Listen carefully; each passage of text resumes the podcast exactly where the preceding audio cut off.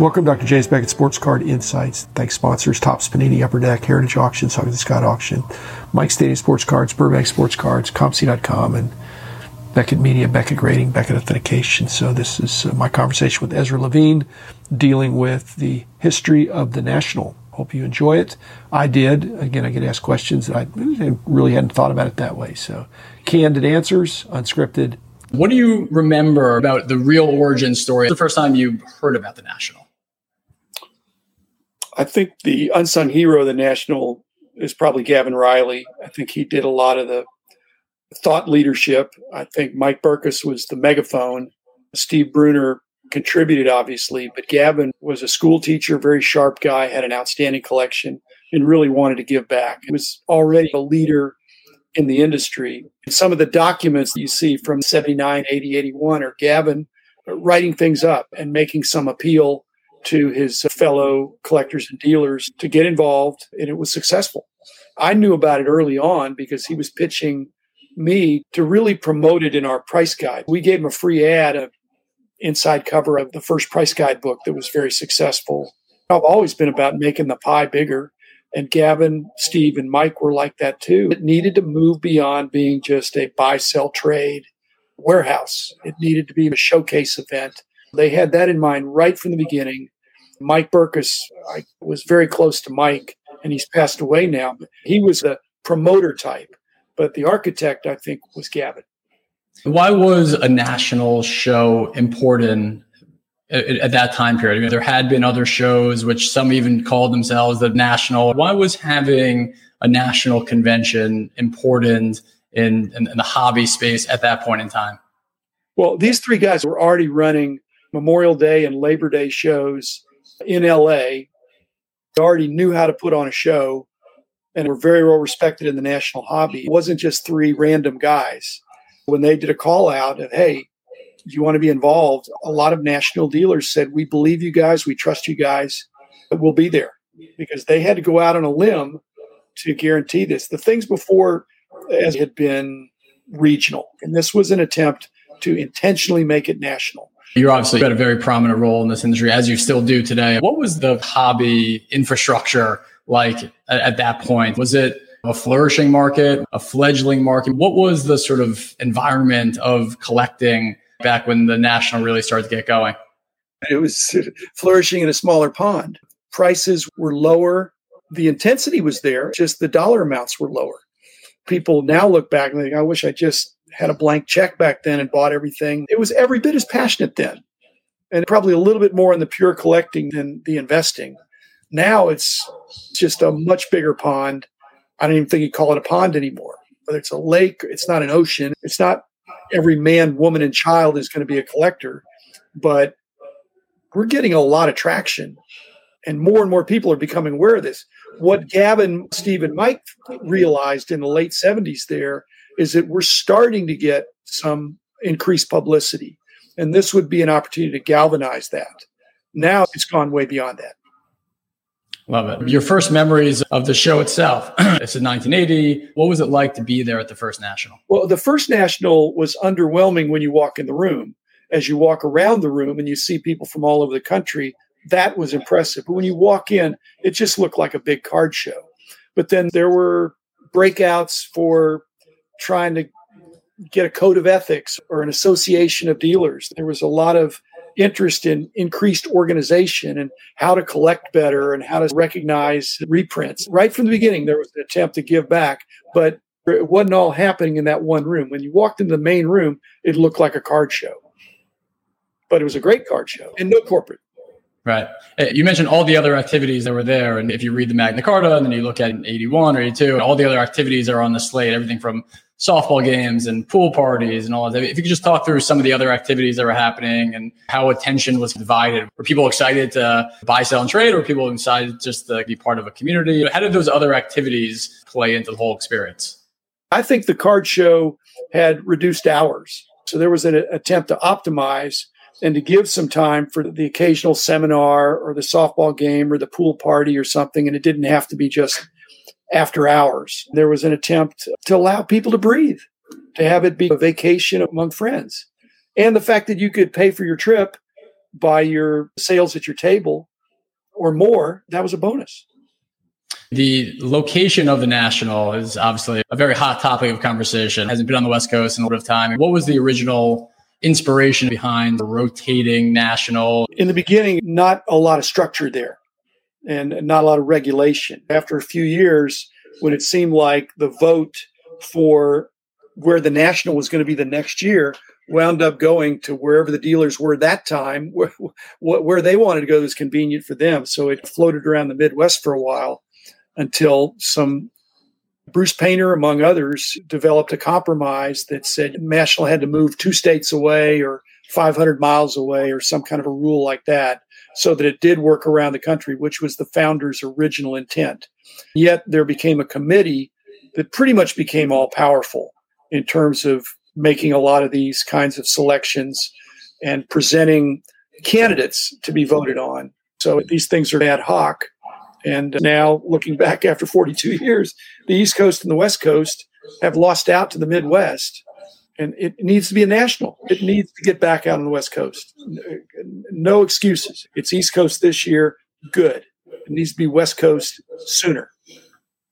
Yep. Yep. There's a lot of history on the original foundation, the first couple of years of it, and not a lot of I've seen of material kind of in the mid to late 80s and the 90s up until when all hell broke loose in the industry. Any profound memories or experiences or highlights from the late 80s? When you get into the 90s, or especially in the 21st century, there's a lot of digital photography that's available. So you, you could see what's going on. But you get back into the 80s, the 90s, even what I have, I got to look for them and find them. But uh, there's a program for every national, and some of them are skinny but a lot of them have a recap from previous years. I don't know if you've had access to that, but somewhere around here, I've got a box full of old national programs, one for every year. They're not necessarily such scholarly works, but they do give a little history. And so they weren't that dark of years, just they weren't high growth years. Each national was like the one before it. then after Anaheim in 91, that was the peak, just huge. What that did, it dwarfed anything that had come before it. So it's not that the ones before it were bad. There were a couple of them in Texas that weren't bad, but Anaheim just hit it out of the park in 91. And then after that, I think Atlanta was 92, and that was disappointing. The attendance was two thirds off. There probably were one third as many people in Atlanta. It was way down. Just the nature of the cities, the collecting bases. Hmm. Maybe that was a precursor of the junk wax starting to get recognized too much production. Then 94, 95, you start getting the baseball strike. That affected everything. Up until those days, it was a very baseball centric hobby as well as national. And then you get into the 90s and football starts coming on, then basketball starts coming on in the 2000s. Hockey has always had its own national, but there's hockey there too. NASCAR has come on, soccer, so it's truly a national sports collectors convention, not just baseball. It's something for everybody. We saw this obviously with the Mint Collective, right? Anytime you're trying to do anything, it's difficult once, but 42 times in a row, 43 times here, whatever it's been at this point, it's even more so, obviously. Were there any unique challenges close to not occurring any moments or stories that you recall about the national? Were there some real dark years at any point or any major challenges that the national had to overcome to make sure its longevity remained intact? Gavin's first letter hints at that. The darkest uh, concern he had is that this would be a one shot, that it wouldn't be successful, and that nobody pick up the mantle of leadership. You can imagine with all the work you put in with Mint Collective, you'd have to be like George Washington saying, I'm not going to run for reelection. Somebody else is going to run the Mint Collective next year or the National in 1981. So Gavin was very pleased that a group from Detroit said, we'll host it and we'll take care of it. And then I think went to St. Louis after that. So a group kept stepping up, but it's like the Mint Collective being run by a different group each year. That was very selfless of those guys. They didn't own it. They allowed others to step up and they had some concern, which did happen a couple times. I don't want to get into the negatives, but there were a few nationals that were considered balls dropped, where the promoters were not as conscientious. And so over the years, then the committee more and more took over to put in, and then it, for a while they hired professional management group, which didn't necessarily help because they didn't understand the hobby. But that's the trust Gavin and Mike and Steve had that we're going to entrust our baby, a two year old or one year old, to a group in another city. Now they knew them because it was a close knit group, but most of the promoters in those days were really advanced collectors that had relationships with each other anyway. So I knew those guys and I knew they'd do a pretty good job. But in the beginning, it was more of a bigger version of their regional show. They made a little bit more money, but they worked it hard. They got the benefit of increasing their mailing list. And so it probably was win win. But after five or six years, I think it really needed to get a little more structure. Yeah. When did it become the national, that critical mass where everyone's like, okay, this is the Super Bowl of the hobby every year? I think the intent was in 79, in the summer before, that there was a beating the drum and really the audacity to call it a national. Because there weren't other things really that were seriously called a national. But these guys had hobby clout and respect. So people started thinking that way. The next two or three were not way bigger, but they were just continuing on. This thing has continuity, it has legs. It's for real. You can set your calendar for it.